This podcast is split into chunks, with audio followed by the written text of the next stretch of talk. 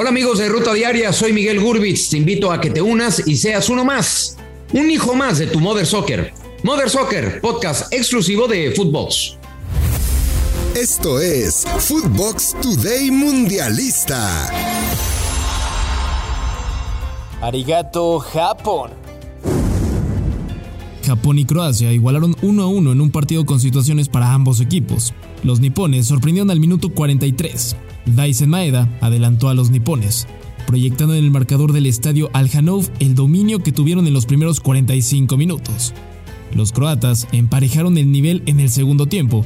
Al minuto 55, el defensa central Dejan Lovren se unió al ataque. Por la banda derecha sacó un centro a segundo poste donde llegó a la cita Iván Perisic, quien con un cabezazo potente y colocado mandó a guardar la pelota al fondo de la portería rival y poner el uno por uno en la pizarra. Tras este resultado, se disputaron los primeros tiempos extra en el Mundial de Qatar 2022. Después, en tiempos extra, ningún equipo se hizo daño en los 30 minutos, ocasionando la primera tanda de penales de la justa mundialista. Takumi Minamino abrió la serie de los penales y no pudo con Dominik Livakovic, quien se quedó con el balón. Nikola Vlasic puso a Croacia en ventaja al marcar su penalti. Kaoru Mitoma tampoco pudo con el guardameta croata y no logró poner el 1 por 1 en la serie. Marcelo Brozovic puso la definición del 2 por 0. Takuma Asano, quien descontó ante Japón, puso en la serie el 2 goles por 1. El croata, Marco Livaja, envió su remate al palo y le dio vida a los nipones y le tocó el turno a Maya Yoshida. Cruzó su remate y Livakovic desvió con seguridad. Finalmente, Mario Pasalic sentenció la serie con su gol y le dio el boleto a Croacia en los cuartos de final por serie de penales 3 goles por 1. Dentro de la historia. Lo que realizó Dominik Livakovic en la tanda de penales lo mete a la historia de los porteros que detuvieron tres tiros desde los 11 pasos en una misma ronda de desempate en la Copa del Mundo.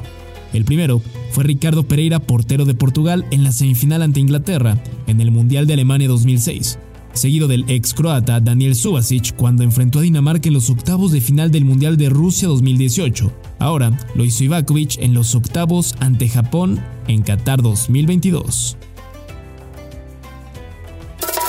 Al ritmo de samba en cuartos.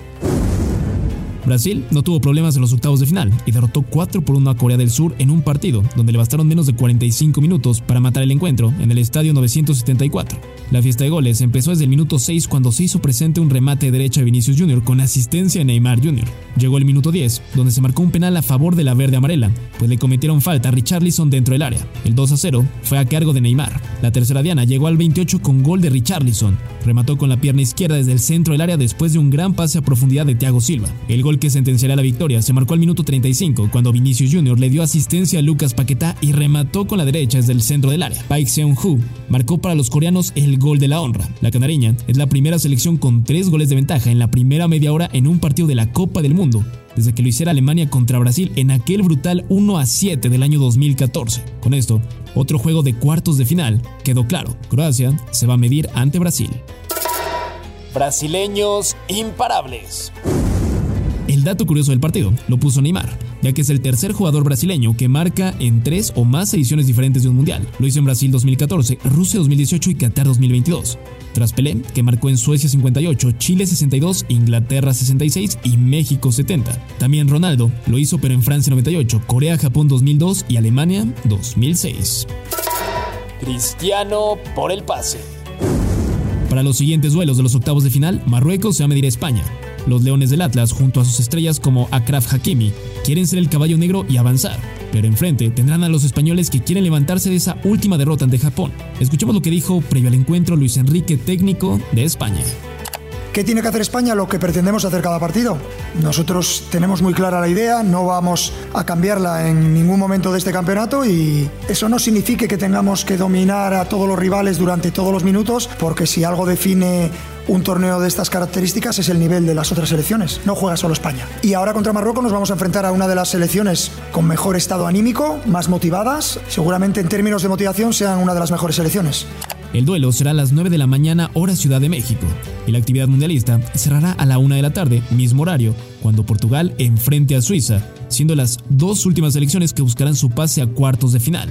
¿Veremos a Luis Enrique y Cristiano en la siguiente ronda? Esto fue Footbox Today Mundialista.